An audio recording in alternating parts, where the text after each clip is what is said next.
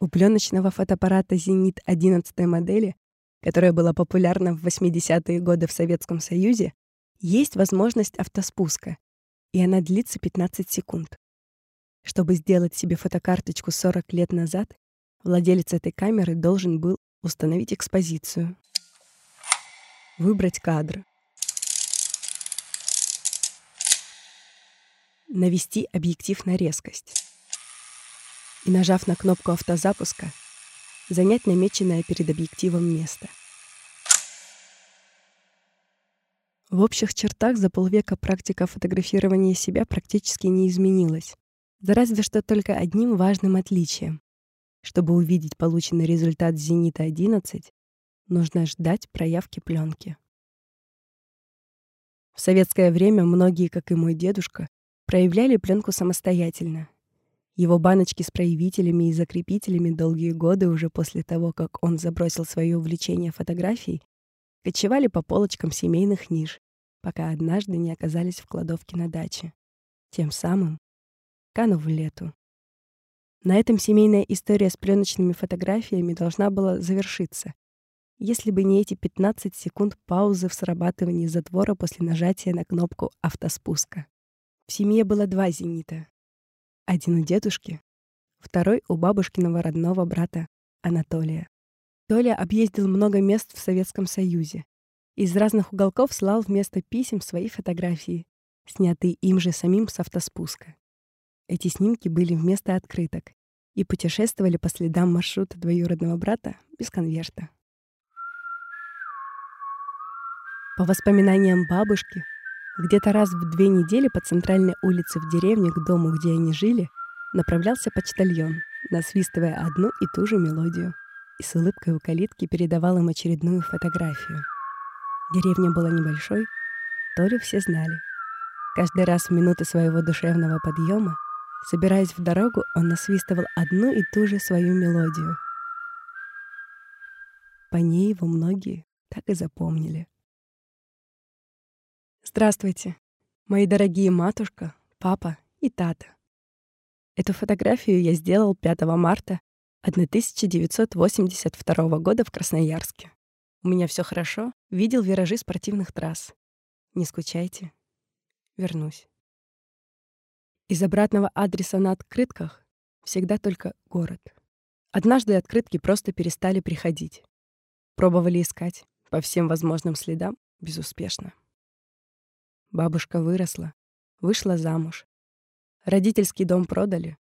С новыми хозяевами продолжали всегда держать связь.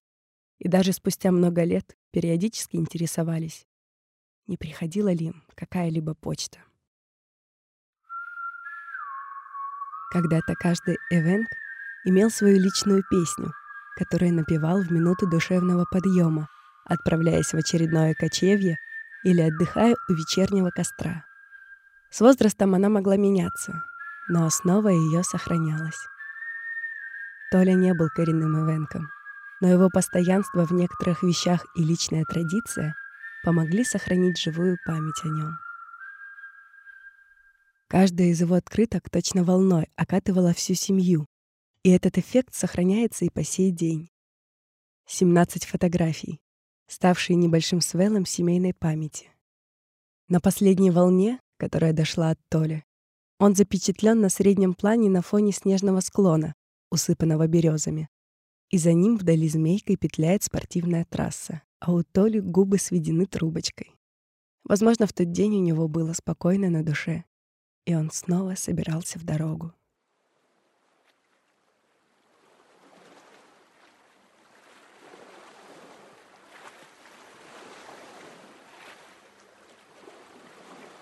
Ни одна волна не рождается сама по себе. Чтобы появиться у берега, ей нужен импульс. Энергия ветра не двигает воду, пока идет к берегу, а как бы проходит сквозь нее. И только лишь когда она сталкивается с дном определенной формы, она начинает выталкивать воду вверх, которая в конце концов начинает падать благодаря гравитации. Таким образом рождается волна. Волны не приходят в одиночку. Они следуют друг за другом равными интервалами, как поколения в семье. Так свел, состоящий из нескольких сетов, образует родовую систему. За всеми нами одинаковое число поколений и происхождение всякого лежит за пределами памяти.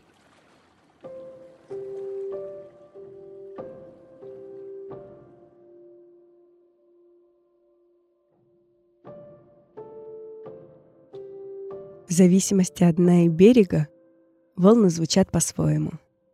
Иногда я думаю о том, как могли бы звучать поколения в моей семье и люди, которые эти поколения представляют. Семь волн, объединенных в один сет и включенных в еще больший свел. Ближайшие волны можно описать через повторы, повторяя и называя имена тех, кто к ним относится — Будучи школьницей, бабушка возила меня в лагерь. Ехали мы в поезде в одну сторону четверо суток. Чтобы я не скучала в дороге, она предложила мне в книжном выбрать любую книгу. Мой выбор пал на энциклопедию с именами. Восемь суток, проведенных с бабушкой в поезде в обе стороны, мы читали с ней истории и значения имен членов нашей семьи, тех, о ком еще была жива память. Есения. Федор, Николай, Григорий, Анатолий, Тамара, Люба. Слушай внимательно и запоминай. Так говорили эвенки своим детям и подросткам в сибирских поселках и на далеких стойбищах в тайге и тундре еще полвека назад. И всегда находились те, кто запоминал. Кое-кто и сейчас еще помнит и готов рассказать. Сегодня эвенки проживают преимущественно на востоке России. Их общая численность — около 20 тысяч человек. Среди старших в их семьях еще есть те, кто двуязычны. Этноним эвенки это самоназвание некоторых групп эвенков. Официально он стал использоваться с начала 1930-х годов. До этого в ходу было другое название — тунгусы. Тунгусами называли не только эвенков, но и очень близкий им по языку и по культуре народ, который в те же 1930-е годы получил название эвены.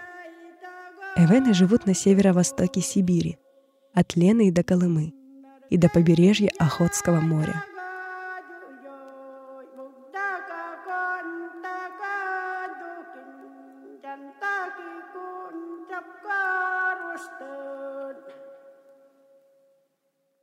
Раньше у них было еще одно название — ламуты, жители морского берега. От эвенского и ивенкийского слова «лам» — море.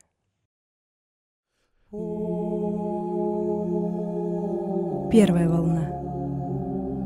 Первое имя, с чего все тогда началось, было моим. Есения. Это имя имеет греческое происхождение и означает «далекая чужестранка». Оно созвучно имени Ксения, которое переводит как «гостья чужестранка». Долго голодала бедная семья, горе безысходным стало для нее. Вторая волна — это мои родители — Софья в переводе означает «мудрость», «премудрость», «мудрая». Существует вариант перевода «разумность», «наука». На Русь имя Софья пришло вместе с принятием православия. Пахари-страдальцы мучились, стонали, пашеньки родные, мачехами стали. Федор. Имя греческого происхождения. Современная форма имени Теодорос – которые образованы из двух смысловых частей — теос, феос, бог, божество, и доран, дар, подарок, дарованный Богом, Божий дар. Чахлые и бесплодные сделались они, тесно неприютно нам в родной стране. Третья волна — мои бабушки и дедушки. Николай. С греческого языка означает «победитель народов». Григорий. В переводе слова «Григорио» означает «бдить», «бодрствовать». Анатолий. Восток. Восход солнца. Или же рассвет. Татьяна. Устроительница, учредительница, образованная от греческого «татто», означающее «ставлю», «учреждаю», «утверждаю». Тамара. Финиковая пальма. Анна с иврита переводится как «храбрость», «сила», «благодать», «люба». Славянское имя и означает оно «любовь». Четвертая волна — про бабушки и про дедушки.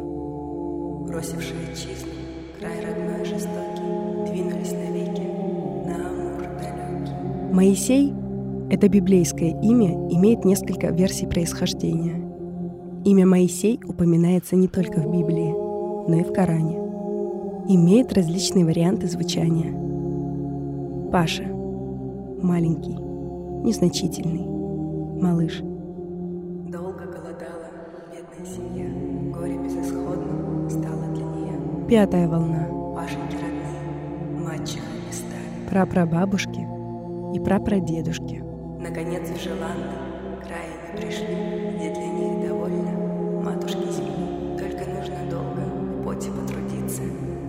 избытке хлебец здесь для них родиться.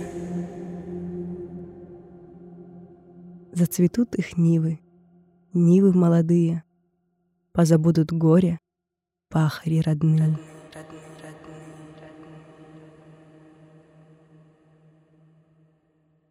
Шестая волна.